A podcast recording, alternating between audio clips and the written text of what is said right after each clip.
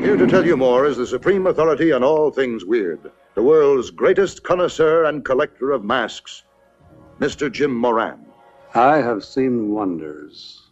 I've traveled to the remotest corners of the globe, to dead cities, through savage jungles, to the inner sanctums of esoteric cults. But nowhere in all my travels have I found a mask so absolutely remarkable as this mask the Miracle Movie Fright Mask. The mask that you will be invited to put on when you see the motion picture called The Mask.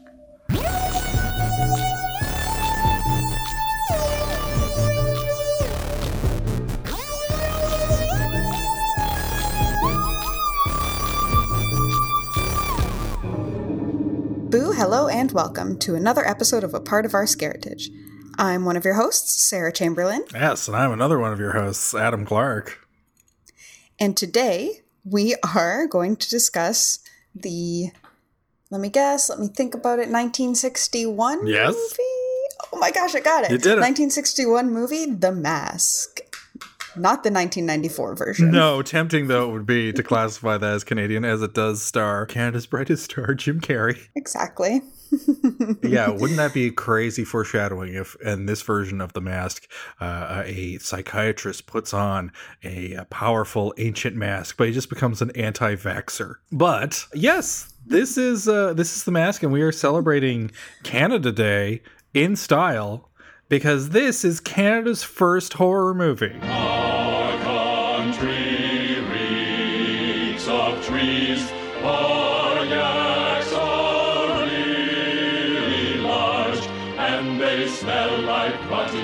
carcasses. no. Yeah, hundred percent. know that getting into it. What what what is the the standard? What's the thing you have to accomplish or hit or do to be considered the first horror movie? You have to have a scary mask. Oh, I see. so many movies coming out of Canada were like educational or they were light entertainment or uh, say art for art's sake.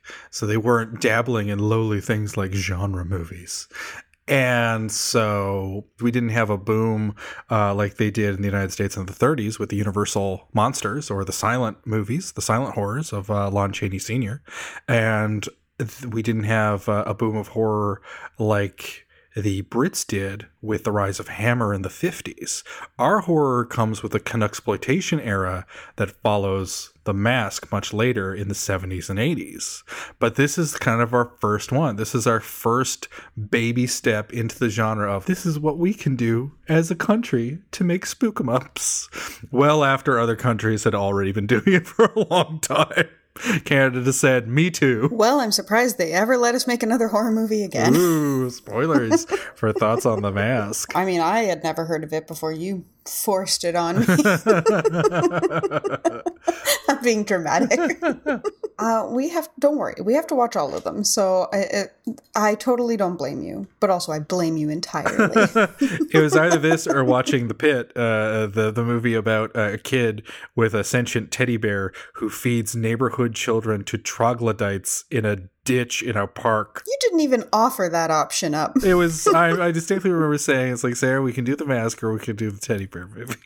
No, you didn't. I would have said teddy bear 10 times over. You know I would have. Well, I guess we know what we're doing next. but I, guess on that note, you know, we've we've we we, we were dancing around uh, this very exciting moment. Sarah, what happened in the mask? Can a sane human mind even describe what happened in this film? Luckily, there none of those are present, so Fair enough. Sarah, what happened in the mask? When a mild mannered bank clerk discovers a magical mask containing the spirit of a Norse god in it, his entire life changes. Wait, I'm so sorry. That's the wrong mask. You had me for a minute there. I was like, because my my objection wasn't the fact that you clearly described Stanley Ipkiss. My objection was like, it's not Norse, it's South African. Sarah, you dumb dumb. So, the mask begins with a woman being stalked in the forest late at night. No, wait. Actually, I've already messed up. This sounds so It fantastical. She's stalked in the forest. Oh, it will. When I'm when I'm telling the story without any uh without any of my written notes, it's gonna come out like I'm like around a campfire telling them a whimsical tale. yes, you have your pouch full of magic dust that you're about to throw in your midnight society fire. Cool. My dream. But that's not actually how it begins. The version we watched begins with an introductory prologue that explains the history and social importance of scary, powerful masks. this is true. My name is Jim Moran. I have just returned from a trip around the world collecting strange and unusual masks. I think it's safe to say I'm something of an authority on rare masks. You in this theater are especially privileged to join in seeing the terrifying sights that can only be seen through the mask. Each of you has been given a mask. When you see the mask put on in the picture, you put yours on too. Then you will share an adventure into the darkest, hidden recesses of the human mind. it was pretty funny and cool. But then we see a woman being stalked in a forest late at night. Uh, eventually, the pursuer does catch up to her, unfortunately, kills her. He chokes her out, right?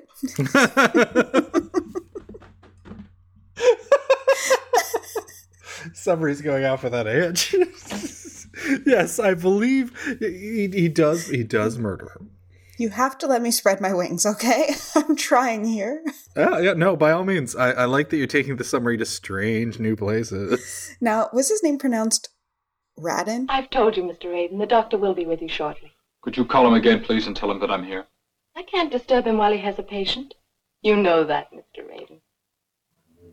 Later, we join the same man, the man who had been the pursuer, Radin, at his psychiatrist's office. We find out that he seems to be completely bewildered and disturbed by his actions. It turns out that he's an archaeologist, and he complains that some object he came across, a mask, had been causing these violent tendencies, but the psychiatrist just kind of brushes it off like he's a crazy person.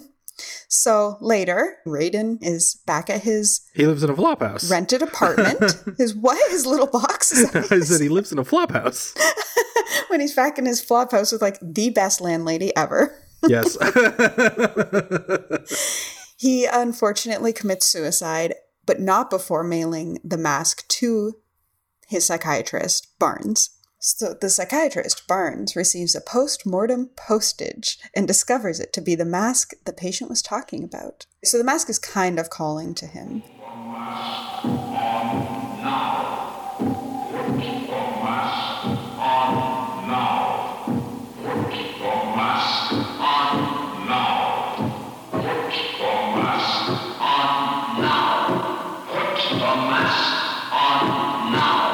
It's a very spooky looking mask, but he decides, okay, I'm going to put this thing on, and he just trips out hard. Like it's super cursed. but yeah, walk us through that first mask sequence. it's a black and white movie that suddenly develops this very limited color, but even just that alone kind of makes it seem a little more surreal. It's got the blues and the reds of the 3D. And it's very otherworldly. You get the prop that they clearly spent the most money on, which is the giant skull that hangs in the mask realm that looks very much like the mask. Uh, it's basically like a bejeweled skull with human round eyes. And every now and then, that disembodied skull races towards the camera, and one of two things will happen. Human eyes will bug out of it in 3D, Or snakes. Yeah. and it looks amazing. it looks really good. It does. And also, like at that point, the score really steps up a notch in that it switches from a an orchestral sound to an early experimental like synthy sound in like mm-hmm. 1961. So it's it, it's it's really well conceived. Like every time, every time they go to the mask realm, the movie just becomes like a total masterpiece in my view. It also becomes eerily like an Oingo Boingo music video. but I like those. so So my mixed review is I I was in the movie for those sequences. No question. After the first one, I was like, all right, okay. Now now they woke me up a little. Let's let's see what's going on here. But the gimmick lost its allure after the first one. Like I still like the sequence, but within the movie, like after the first one, which seemed like an actual like impactful moment for the character for the movie, after that it's just like okay now we need to have another one. Okay now we need to have another one. And it, despite them being cool and like if i were like at the theater and every like 30 minutes of movie or 20 minutes of movie they were like put the mask on now. And i was like okay here we go again some trippy imagery it's like if they made you watch the video from the ring in full seven times while you're watching that movie yeah. Yeah. even after that moment, even after the dreamlike, disturbing visions he has after putting it on, like he is entirely shook at that point. he goes and tells his fiance, like at that point, he's already seems like uh, he's lost his mind.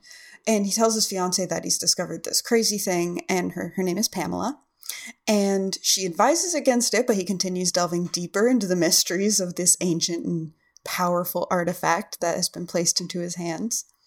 And uh, meanwhile, in the background, there's a detective investigating the original murder, the suicide, and the missing mask, trying to find a connection between all of the chaos. So Pamela, concerned for Barnes' safety and waning sanity, uh, steals the mask and attempts to bring it back to a museum. But Barnes, that little scamp goes in and steals it back. Like an addict, he goes back to the mask a few more times, but then kind of starts to become a replica of his patient from earlier. He has the same kind of visions and violent tendencies, and he eventually attacks his receptionist who fights him off. And he heads home and frustrated at his wife's inability to see the glorious powers of the mask, he forces her to put it on and then loses it when she doesn't experience anything at all.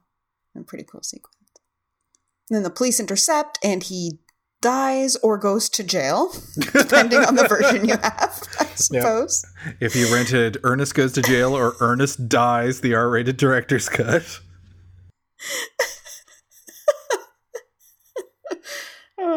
the police intercept and the mask ends up back where it belongs on display in a museum, which is not where it belongs at all. and then where another man seems to be drawn to its strange allure.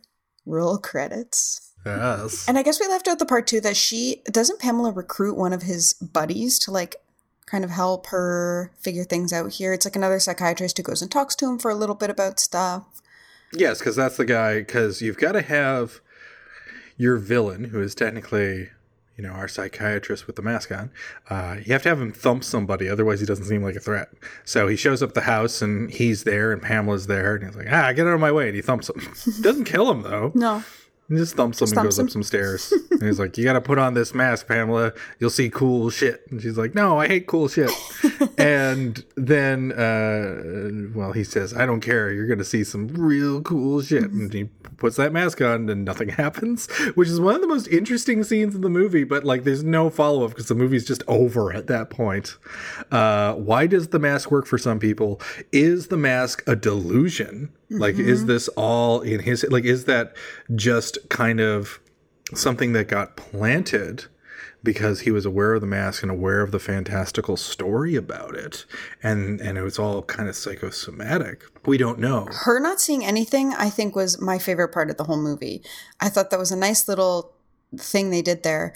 But then they do kind of take away the not all of the mystery but some of it because I, immediately i was like oh, I see the parallels now with you mentioned the scratches on the cheeks and the fact that, you know, he had seen his patient with those scratches and stuff. So it's like, I think that it was just all this, um, it, it you could have taken from her not seeing anything, um, that he was just, um, caught up in the mystery that his patient had kind of implanted in his head. Um, kind of like the, the bug, that story bug or whatever it's called. um, and I really like that kind of idea. But then at the end, it's exactly like where I, I, mentioned Jumanji before, where it's like there's a new guy who seems drawn to the powers. So at that point, it's kind of like they're saying like maybe it just targets certain people or certain people sense the power from it. Or maybe it's gentlemen's only. Maybe you can only be a guy so. and have mask powers. It could be because it was weird, like sacrificing women in the in like the fantasy stuff. So it's like maybe there was like they're trying to say it was controlled by some powerful lord or something. Like they don't give us any information, unfortunately. No, and that's a shame because the one th- here's what I remembered. Now, Sarah, I've got to ask you. I I had only seen about 20 minutes of The Mask before, and I a lot of that was one of the three mask fantasy sequences. I saw it on Space one afternoon, Space, uh, the Imagination Station, our sci-fi channel, and I saw enough of the mass sequence that I was like, wow, I really need to watch this from beginning to end one day.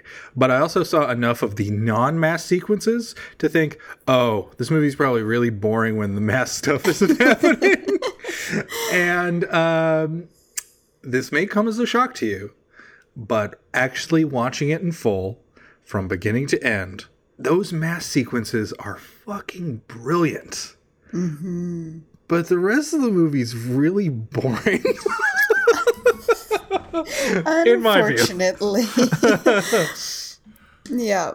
Yeah. Like, and here's the thing I think the movie's really technically well made. Like, the lighting is really good. Like, even in the non mass stuff, where you're seeing, you know, they, they use lighting and black and white photography very, very well to portray a descent into madness. And the opening chase out in the woods is really well shot. It There's is. there's good stuff here. Um, but the story of this kind of Jekyll and Hyde story of I have this mask, and whenever I put on the mask, my murderous impulses come out because I don't know, all people have murderous impulses, I guess. Uh, why doesn't why doesn't he do cool mask stuff like the stuff that Jim Carrey does in the mask? Yeah, exactly. Like get cool outfits and everything. no. Yeah. no, I like it. I think like I really do like the and now that you've said it's the first Canadian horror movie, it's kind of given me like a little bit more of I've kind of been a little more endeared to it. um just because I do think that the the dream sequences, they're like they're filled with like grotesque imagery and stuff. The first one I loved. Like that first time he goes into the mask, I was like, okay, so I was kind of sitting there like, "Mm, okay, this movie's a little dull. That landlady was awesome, but we'll talk about her. She's great. Here's the thing the script is so competent but boring and so uninterested in exploring this really cool concept that it has that the movie story after the first mask sequence just stops to be like hey here's a cool mask sequence. Mm-hmm. So the story doesn't advance. The character doesn't really develop. I mean the psychiatrist is already insane after the first one. That's the whole thing is like even if they had shown his development come in like a little more each time. But after the first time he's like whoa i'm crazy now. Now i'm just gonna like just keep putting this mask on for no reason. Like i feel like if they i really honestly think if they had just taken all the detective stuff out forget about that part and just like make it a character study like just make him like watching his descent into madness and like his wife or his fiance and like his friends trying to like understand what's happening to him and his violent tendencies kind of increasing. Sarah, you're describing one of the best American horror movies ever made, which is a little movie called Brain Damage by Frank Henenlotter, in which a man discovers a magical singing worm named Aylmer. no word of a lie. I know. in a shabby old apartment building. And uh, Aylmer uh, has a very special trick, which is that he can be your pal. Uh, but what Aylmer uh, can do for you is he can uh, stick part of himself through your skull and drop hallucinogenic Kool Aid onto your brain, and you will have an amazing trip. and he'll keep doing that for you. But now, well, Aylmer's hungry after the first trip. The first one was free. So you have to go out and procure human brains for Aylmer. cool. See it with someone you love. Brain brain damage rules. That's like legit one of my favorite movies. Just sounds like Little Shop of Horrors. Oh man, it's that, and it does have a musical number. Fantastic. There is a song called Aylmer's Tune in which the tiny psychedelic juice worm sings about how great he is. I've never heard a better combination of words than psychedelic juice worm. Well, it is time to do a bit of a CanCon checklist on this movie. It qualifies. It's the first Canadian horror movie. It, a studio was built in Kleinburg, Ontario, to start making Canadian movies for Julian Roffman. And indeed, Roffman is Canadian, as is composer Louis Applebaum, as are several of the actors. I do think that it is interesting that Roffman uh, grew out of the National Film Board of Canada. So he had actually cut his teeth not making feature length movies, but military training films in World War II. Yeah, what's really notable about this is that it's the first Canadian horror movie, it's the first Canadian 3D movie, and it's the first Canadian movie to get US distribution from a major studio because this was a Warner Brothers release. Right. And as I discovered, to my shock, The Mask was a huge financial hit in the States. Really? And the reviews were good. Really? Because I was looking at quite a few reviews and they were all pretty negative. were they recent reviews though? Yeah, you know what? I'm I think it was a, a bit of a mix, but I think more of them might have been like recent, like kind of looking back on the movie and stuff. Yeah.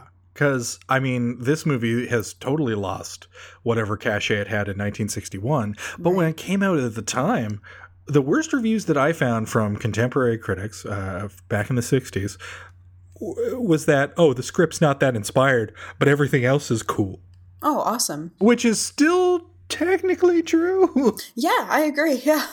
you know, it's and and I, I, guarantee you, like you and I did not have the pleasure of seeing the 3D effects on the big screen and the way they did it. And I don't know if you know how they did it, Sarah, but it makes the movie extra fun. I don't think I do.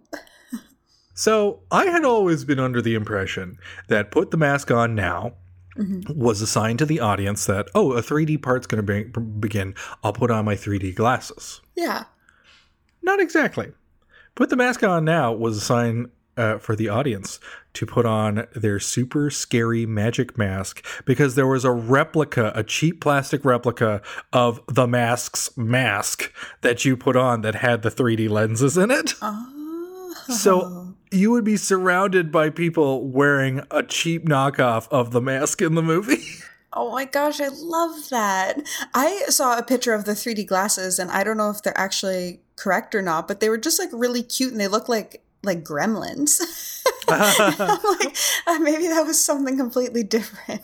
No, that sounds about right. Like it was, it was definitely like a hastily made. Like make it look kind of like that skull as much as you can, but for like five bucks. And I like it.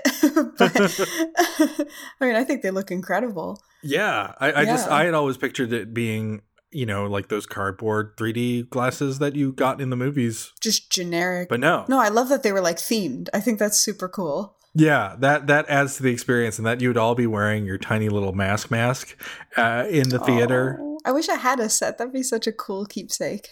yeah, that that is such a cool kind of communal experience. That that is a thing we should do in Canada, even though the mask is not very good. The experience of seeing the mask while surrounded by folks wearing the mask, all seeing the mask hallucinations at once that's a fun experience. That's like totally. something you can only get from going to the theater. I'm totally waiting for the, the, you know what? I, I completely agree. If we had been able to go to like some small theater showing this with the 3D glasses, like that would, I think that would totally change the experience of this movie. It would not make the movie better, but would make the experience way better. Exactly. And hey, in turn, it could make the movie a little bit better. The 3D mask is the Miracle Movie Fright Mask. That's what it was called. Wait, what was called that? When we wanted, wanted to see the 3D sequences, you put on your Miracle Movie Fright Mask. That's so fun. Oh, wait, there was also an alternate title for this movie, wasn't there? Eyes of Hell? Yes. That's a sick title. that is that's actually a much better title than The Mask. okay, it, it definitely is, especially now uh, in 2019. Like, The Mask is definitely makes you think of something else 1st mm-hmm. which is the Jim Carrey movie. But Eyes of Hell, I was thinking over it and I'm like, it doesn't really make sense. Like, I don't know why it's called Eyes of Hell because it is about a mask. It's not about like an eye patch or something or a glass eye. well, you know, he's he's seeing with his own eyes a vision of hell. yeah, yeah. It, You know. it very much, you know, stopped me because someone should always stop me when I start comparing things to Silent Hill. But it did remind me a Mm-hmm. little bit of Silent Hill. Naturally, because there's so many pyramid heads walking around. oh, well, that would have put the icing on the cake. 10 out of 10. but it, it definitely was where it's like this normal guy is kind of a descent into madness after seeing these hellish visions that like no human should be kind of privy to. yeah. And there a lot of the imagery too was just kind of like weird and again like grotesque and odd Yes, and not to play like Backstreet, Backstreet, Backstreet Boys. yeah. Back, Backstreet's back with the mask. Um, oh God, if they sampled that in one of their songs, I would have so much respect for the Backstreet Boys. If they sampled "Put the Mask On Now," that would be how how did Even the though- Backstreet Boys make a music video where they're all Universal monsters and yet not use Canada's classic line "Put the Mask On Now" in their video? Unless I'm confusing them with like Five Ive, O Town, or NSYNC, which I might be. I forget who did the Rock Your Body Right video. no that was backstreet boys you're talking to the right person i was a teenage girl at one point in my life I was about to say, you were a girl in the 90s. You would know. exactly oh, man. Yeah, not to play Backstreet. Uh, fuck. adam i will kill you you're killing me right You're one of the most articulate people I know, and yet you said backstreet twice. Well, you know, Backstreet. Well, I had said Backstreet once, and then Backstreet had to come back, all right? exactly. So, Oh god. Okay, one more time. but yes, For all the not to play backseat screenwriter, but with a movie like The Mask, one avenue that would make it really interesting as a story would be to kind of pull a Silent Hill type thing where you're slowly kind of peeling back weirdness, where maybe you're getting a taste of a little bit of hallucination when you put on the mask and then that line becomes blurred where the hapless person whoever's the central focus of a remake of the mask with a better script is now starting to see reality and the mask visions as no different like he starts seeing crazier and crazier things without the mask on That would be so cool. Yeah like it warps his view of the world rather than just takes him to a fantasy land Pick aside, and like I really like the ambiguity of it, but mm-hmm. the movie seems so like cut and dry all the way up until the end. And that's probably why the mass sequences are so passive in a way. Like they're passive in the narrative, in that, you know, he just puts on a mask and then we're treated to a cool, short, surreal film. And then he takes off the mask and goes, weird. Anyway, and the movie continues. exactly. Tragically, you could cut those mass sequences out and just make this about a murderous psychiatrist. It would make just as much sense. yeah, but then no, no, you need those sequences. They got to Yeah. be somewhere because they're super cool. yeah, no one would remember the movie otherwise. Exactly. But I think the movie was intended to be constructed as this psychological thriller where you do get all the great thrills of the mass sequences, but they don't like seep into the narrative that much. They're just things that are experienced by the main character, and you're left to think, especially highlighted by that last scene uh, with Pamela, you're left to think, oh, it's all in his head, or is it? And you don't know. Mhm. That's had they committed to that, that could have worked also, and that would have been haunting in its own way. That's- Exactly. But you need Jacques Tourneur, who made the original Cat People, to make that movie. like Julian Roffman shows uh, a lot of talent, but but he's not like one of the all time greats, sadly. Despite making like three incredible surreal short films that are in 3D that are just interspersed throughout the movie. What's Cat People about? Cat People is about a lady who is convinced that when in a passionate state, she will become essentially a werecat, a murderous cat creature. We're left with the impression up until the very end that she might be crazy or she might be telling the truth. We're not given a straight answer in Cat People. That's why the original Cat People works as well as it does, and why a lot of the Val Lewton, Jacques Tourneur movies are as interesting and fun to revisit as they are. I'm surprised you haven't seen the original Cat People. You know what? Like this is sounding like something I'd really like. You would. I'm glad you, you got us on this path in terms of conversation because I hadn't considered that. I hadn't considered that this was going for like a Val Lewton vibe, but it totally is. it just kind of stinks at it. It's just basically the dorky Canadian little brother to those movies. That's its legacy. I will admit, I was a little bored during the movie, but it's not like horrendous. Like, there's not things about it that make it, and that's what's weird. Sometimes, like, a bad movie is a bad movie, but this one was just like genuinely just a little boring. yeah, it's a bland movie that has Yeah. that has some good spice in it every once in a while. Believe you me, I like boring. like, I could, if it's done right, I could watch a movie of someone sitting in a chair for two hours. If there's just like, if the atmosphere is good and if the music is good and if like whatever they're trying to get across is good. But it's like, this one, it, it's not like the good kind of like boring. It is just kind of dull, if that's. Yes, the it's right the term. it- it's the bad kind of boring, which I, I tend to think of as like, oh, it's like Kubrick's Barry Lyndon. like, oh no. In the YouTube age, it's kind of perfect to to watch The Mask because all you all you would need to do is watch an abridged version of this movie.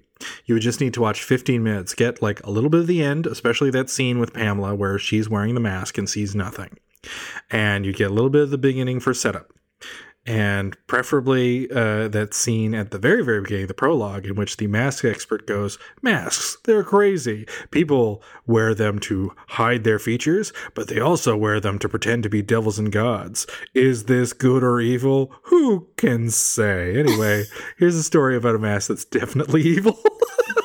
like, what a silly movie. But, uh, and of course, all the mask stuff. Like, there's there's highlights to the movie and and there's like 15 minutes of extremely entertaining well-made stuff in there although there is something to be said about uh, canada as being a place where people's imaginations run wild when they put on masks but they're boring as fuck in day-to-day life that might be the most canadian message of all Hey, that's the Scaritage moment. it came early. but how these sequences came about, because you'll see in the credits that the mass sequences were designed by a montage artist named Slavko Vorkapik. And I might be pronouncing that wrong. But Slavko, which is easier to say than his last name, and also it's fun to say Slavko like it's a company that makes slabs. Um, but he he had he had worked in in Hollywood. He was a Yugoslavian guy, worked in Hollywood, and he had done special effects and montage sequences, uh, even for something as famous as Mr. Smith Goes to Washington from 1939. So he was very well respected, and he would have been a get for the movie. So Roffman hires him. This Canadian director hires him to make the cool fantasy mass sequences. And they have a blueprint of what they want to do, but they basically give him carte blanche to go nuts. It's like, just make it crazy because it looks like the script was written, and this explains a lot, was written with the fantasy sequences not affecting the narrative. They were just like spaces empty. Insert fantasy sequence here. Slavko will will will provide. yeah. But he didn't. And he, no. oh no, you know the story?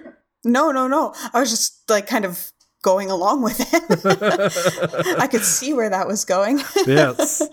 And I, I've read a couple of, of not exactly conflicting things, but uh, there were some accounts that said he was just very slow working. So he was working on it, but he just couldn't make deadlines. And I've also read accounts where it's like, no, no, no.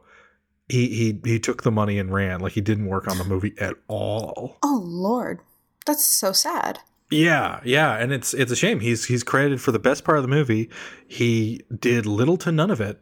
And Roffman and the crew and a few people, uh, creative folks that he got together, uh, including a psychiatrist, to verify the uh, truth of the symbolism of the Oh, that's fantasy silly. sequences. Yep. Okay. That's so silly, but okay. but he got he got a team together to make the fantasy sequences as creative and interesting as possible, and he shot them himself with their input. They all collaborated, and so it's this big collaboration. Like Roffman in the rest of the normal part of the movie shows some talent as a director, but he really shines in those sequences because they're so creative, so interesting. Big time, yeah. Like you would expect someone who is usually immersing themselves in that through art or whatever would come up with something like that. But it seems like he just kind of pulled these out of nowhere and he's like, yeah, I know it's weird. yeah, it, it, it, must have arose out of a, a, total panic when, you know, you get this get who's going to be yeah. the special effects guy for your movie, basically. Oh, man. The deal in, in the contract was he had to be credited no matter what. So Roffman gets no credit for the work that he did on those sequences, even though he and the the folks that he gathered together for essentially his his creative team they're the ones responsible for how that looks and what the imagery that you see and how kind of like stagey and kind of brilliant it is. That's so unfair. I mean it's good that people know now but it's like i'm sure that affected his career in some way. Yeah, Roffman didn't direct again. This no. is the last movie he made. Uh, and Slavko, well, I haven't, I haven't kept up with him. I'm sure he was fine. no, he's being haunted by his own. by his own mask of ineptitude.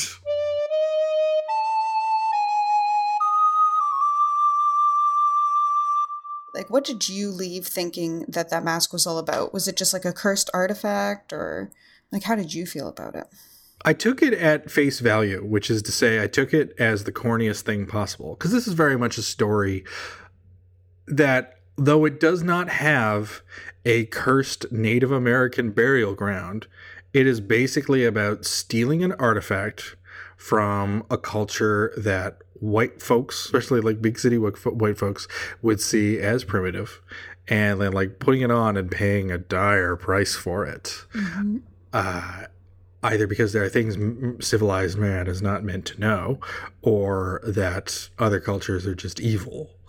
And so I took it as a story about that. Definitely. Yeah. An okay thriller that very lightly implies foreigners bad. Yeah, because again, like I hate to speculate and be like, "Well, this could have made it better, and this could have made it better," but believe me, I'm doing it in my head. well, what about you? I mean, how did you take the mask? Well what i uh, well yeah like i think i've expressed before that i was kind of enjoying the idea that maybe he was just like making it up. Like and especially with them kind of trying to come like kind of plant that seed with his wife not seeing anything or his fiance. But one thing i really did like was i like that he never really did try to fight it. Oh he was just like immediately kind of giving in to whatever it was if I'm if I'm remembering correctly, it's like I feel like he was just kind of like, no, this is really cool. Like you guys need to see it. I need to investigate it. This is crazy. And it was affecting him negatively, but he was more drawn to it than he was trying to like fight it off. And I think that's a little refreshing because quite often it's like so much of a movie about something like this would just be the people trying so hard to deny it and like get away from it and blah blah blah. He's kind of embracing it and it's other people trying to stop him. So the landlady, Adam. Mm-hmm. She was great. that, that's that's the correct opinion. Yes, she's a very funny character in this movie, and like not just funny, but like she's definitely a little out of place. so many of the characters, like a lot of them, are very like played straight and and not there's not many gimmicks or quirks. Like some of them have a little bit. Like the detective is surprisingly bland, where you think if anyone you can play with is the detective character, he could have been all quirky and interesting and but or out of everyone, that landlady is the one who just stands out where I'm like, where did this character come from? and uh, yeah, played by Eleanor Beecroft. When Radin goes back to his little flop house and he's so distressed about this like this is at the beginning of the movie and he's so distressed about this mask and like what it's doing to him and he thinks he murdered somebody but he doesn't have the full recollection of it. So he's just kind of like in in in despairing over the idea that he this mask has pushed him to murder. And he goes in and then there's this like awesome quirky introduction of his landlady who's kind of the equivalent of chasing him around with a broom, yelling at him about being messy and sloppy, and she's just this little stout lady. and it's just so great. And then, like, when he commits suicide in the room, leaving his body for her to find, she acts like it's such an inconvenience to her. she says, "Oh no, all my tenants will move out." exactly. And she's being super nosy. And as they're trying to have this like investigation um, about this guy, like the police are there and everything, she's just like peeking over their shoulders and looking at their notes. and also love that earlier he had like requested that she send his package for him, which was the mask to the psych to Barnes, the psychiatrist. And she was so mad about it, but she still did it. Like I kind of like that they had this little relationship between them. that is a nice detail. And I'm just kind of focusing on it because not only was she just great, but I I wish that they had kind of kept a little bit more of that. Like that's right at the beginning and it kind of gives you this idea that that's going to be kind of the style of the movie. But there's no other characters like her. I guess the secretary's a little quirky. But not she's not like a big, bold, funny character the way Mrs. Kelly is. When I think of Mrs. Kelly, I think of the way actress Una O'Connor was used in the old time Universal horror movies directed by James Whale.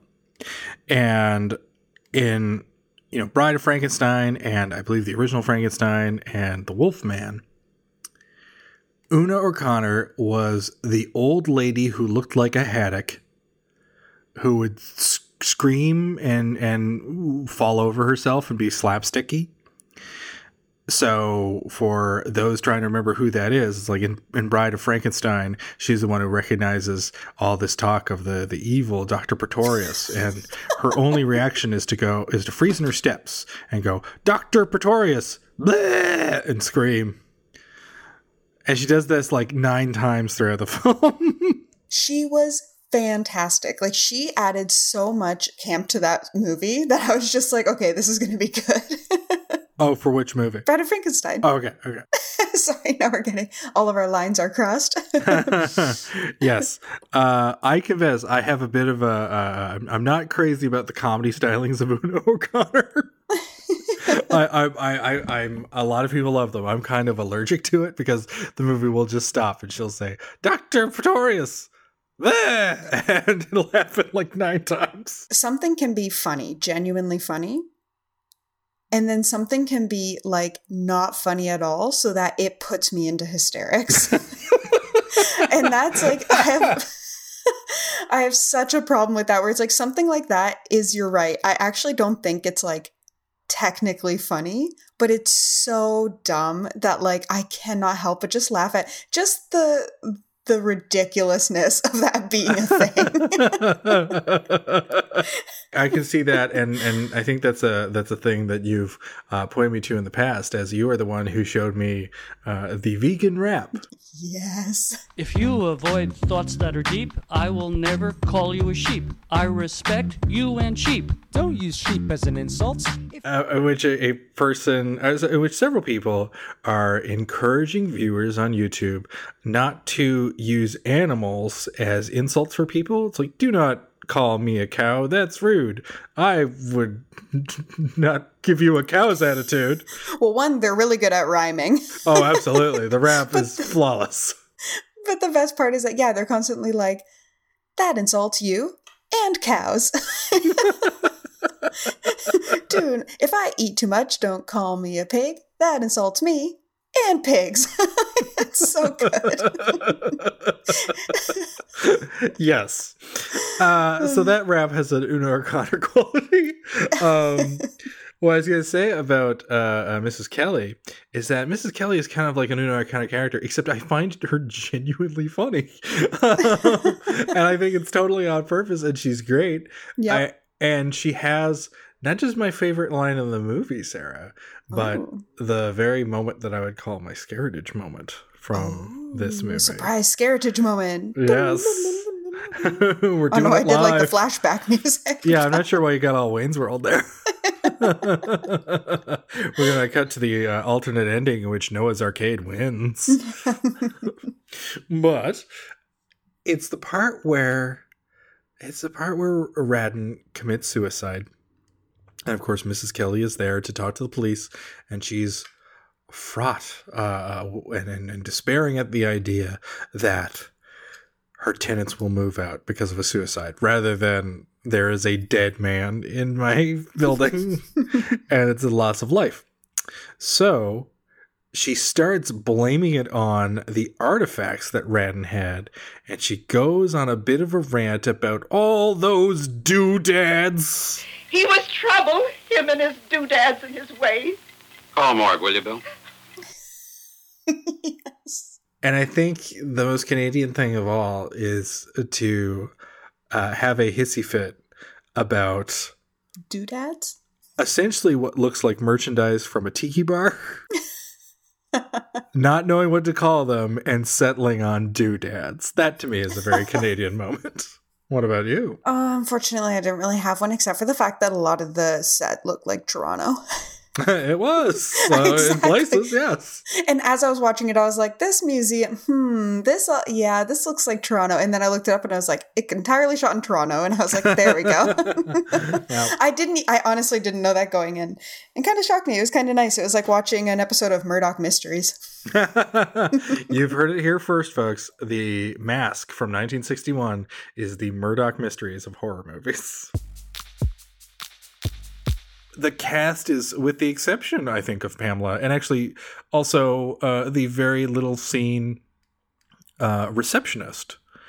The, like it's it's only really in fact and the landlady. It's the women who are really good in the movie but like all the men are really bland. Uh i i will say like what little we see uh of of Rad- radon uh of of the cursed man at the beginning uh who i believe is giving us our voiceover of put the mask on now. He's pretty good but he's in like two scenes and he dies and then we're left with a really bland guy and it's hard to care when his descent into madness is more or less communicated with like a cocked eyebrow. Yeah, and like I was I just missing. I was honestly trying to pay attention, but some of the people were starting to get jumbled in my head. Yeah, Um, they're all boring people in suits. yeah, they all looked identical to each other. like I remembered the archaeologist Buddy who was able to tell the police that the cursed mask was missing because he was bald. So I remembered, hey, there's that bald guy. exactly. And like, was the woman in the hallucinations his secretary? Like, was that the same actress or no? Oh, it's hard to tell because her They're both just pretty blonde ladies. That's true, but like in the mask sequence, remember, she's wearing this eyes without a face looking plastic mask. I forgot to bring up that was my favorite part. In Yeah. the first sequence when they show her coming through and everyone has different masks on, but Mhm. for the first couple minutes cuz I think there's a total of like 15 16 minutes of hallucination in this movie, which Yeah. is pretty that's a lot of time for a, a movie that was only an hour and 20 minutes or even less than an hour and 20 minutes. yeah. But in the first sequence, like she, for the first little bit, I couldn't tell if that was her real face or not. And then they get close Mm. enough where you can see the holes where like her, it's her real eyes behind that mask. And I was like, that's genuinely unnerving. It looked really good. Oh, you should really watch uh, the French horror film Eyes Without a Face if you haven't, because it's totally stealing from that. I know. I've seen that, like pictures from that, and it, it's so creepy. hmm Inspiring the Billy Idol song of the same name. no, the Billy Idol song inspired those movies. Yep. Traveled back in time. I will potentially ask you to do, Sarah, is to let the listeners know where they can find out uh, or where they, where I they was can reach literally us. just going to yell, prom night, prom night, because I thought you were going to say what the next movie will be. I got all Ah. excited. Well, we can do that first. I don't even know if it's prom night. I'm just trying to force that option on us. Well, we can. There's, I mean, we have so many options. There's, there's Bells. There's Pontypool. There's uh, the Picks, aka the Hooker cult murders. Now, you know, I have a weird thing where I like to, if I can, maybe do something old and then something new or back and forth or whatever. We just did the very first. The oldest. the oldest Canadian horror movie. So why not do the most modern one and do prom night? Sold. also, um, the reason this is in my head so much is because at both of the places I work are both connected to a high school. Oh. And prom is in the air. It's prom time. and all I, one of my last shifts, there was just hundreds of kids walking around in their prom outfits. And I was like, ooh, it's like a horror movie. you were secretly thinking, I want to watch them get murdered. Not secretly. I said that to like everyone. I've been fired. That's okay because if we're following movie logic, you will be hired as a creepy janitor at that very school. a janitor with a secret. Ah, cool. You'll be like the groundskeeper in Pieces, who's always menacingly waggling his eyebrows and holding a chainsaw while chainsaw murders are going on. He's a red herring. He's not the murderer. Well, I cannot resist this plea. I think after we've dipped our toes into one of Canada's most famous series with Scanners and Scanner Cop, how can we not help ourselves by starting with another one of Canada's long running series, which may surprise some people Prom Night? So you know what? Let's let's do it differently this time. All the prom night movies, well, most of the prom night movies are fairly different. Let's marathon the prom night movies for the next four episodes. Are you serious? A hundred percent. OMG. Yeah. Because for those who do not know, the first prom night, which you have seen, right? Yes. That well Long what- time ago, though, so this is kind of exciting to rewatch it. well, from memory, what is prom night? What type of movies? What type of horror is it? a slasher. Mm-hmm. Now, logic dictates that the second movie should be a slasher movie. Of course, Adam. It would be ridiculous to change genres like that. Yes, which is why it is a body hopping ghost revenge movie with Michael Ironside. Oh, man. so naturally, you think that Prom Night is now an anthology series. It's it's it's living up to Halloween's potential. Every movie's going to be different. Yeah, they just went with it. They didn't fall under pressure, they just did it. But Prom Night 3 is a direct sequel to Prom Night 2. Oh my god. and it picks up with the same ghost. Cool, cool, cool. So you think maybe then uh, Mary Lou of Hello Mary Lou Prom Night 2 fame has taken title. over the series. Oh, fantastic. Yeah. Up there with Chud 2, Bud the Chud. you would think after two Mary Lou movies, Mhm, mhm. this is the Mary Lou series now. Why not? Just keep going with it. Clearly, if it, there was two, it's got to be a successful plot point. Yeah. Kids went crazy in Canada for the horror comedy stylings of Mary Lou Mahoney. Undoubtedly. Or possibly Maloney. It's been a long time since I've seen Hello Mary Lou Prom Night 2. Baloney. Where we've now gotten into the name game. that was also the most like old person joke ever, and I love that you just laughed out loud at it. I, I expect nothing less from you. Megaphonic FM's dad, Sarah Chamberlain. uh, so naturally, how does the series end with its fourth installment? Clearly, this is going to be the end of a trilogy of Mary Lou Mahoney stories. well, yes. I believe you, in the end. But Prom Night 4 is another slasher movie. Uh, I mean, yay, that's what I want. so, Adam, what you're actually saying, now that you've concluded, you know, one to four, the synopsis, I this is the perfect series for you and I to watch because it's got equal parts sla- gory slasher, me, in equal parts ghost story, you. That's true. You know what? I I'm always I'm always aiming for more uh, supernatural stuff, and you are always aiming for more uh, messed up killers knifing up youngsters. So that makes perfect sense. My God, Sarah, we may have found the perfect series for our taste. It also makes sense why you were really pushing for a psychological take on the mask, whereas I wanted a surreal, all mask version, all mask hallucinations version of the mask. That's so true. oh, man. But yeah, next time on this show, and for the next few next times, we are settling in for the big one because it's going to be two months of prom night movies. I'm so ready. I'm going to watch them all in a row.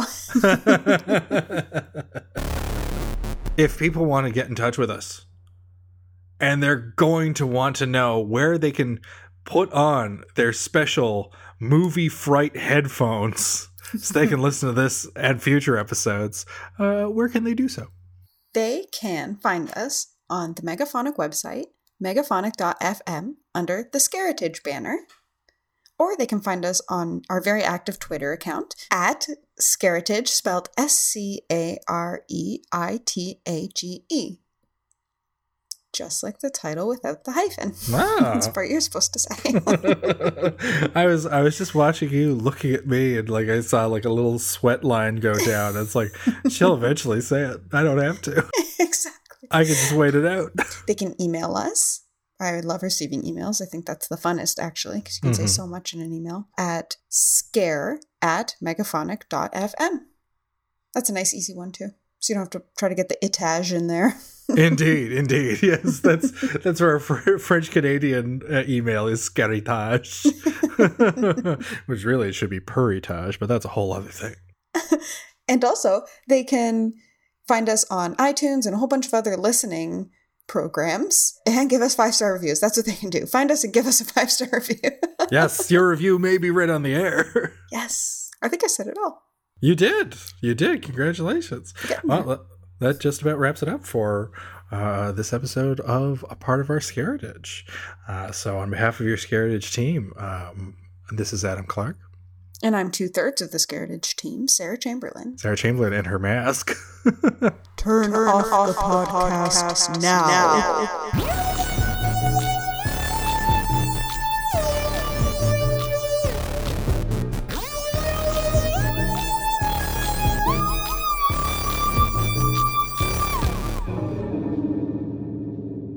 Oh, we should have watched Brain Damage. It's not too late to change this podcast to a part of our American attention.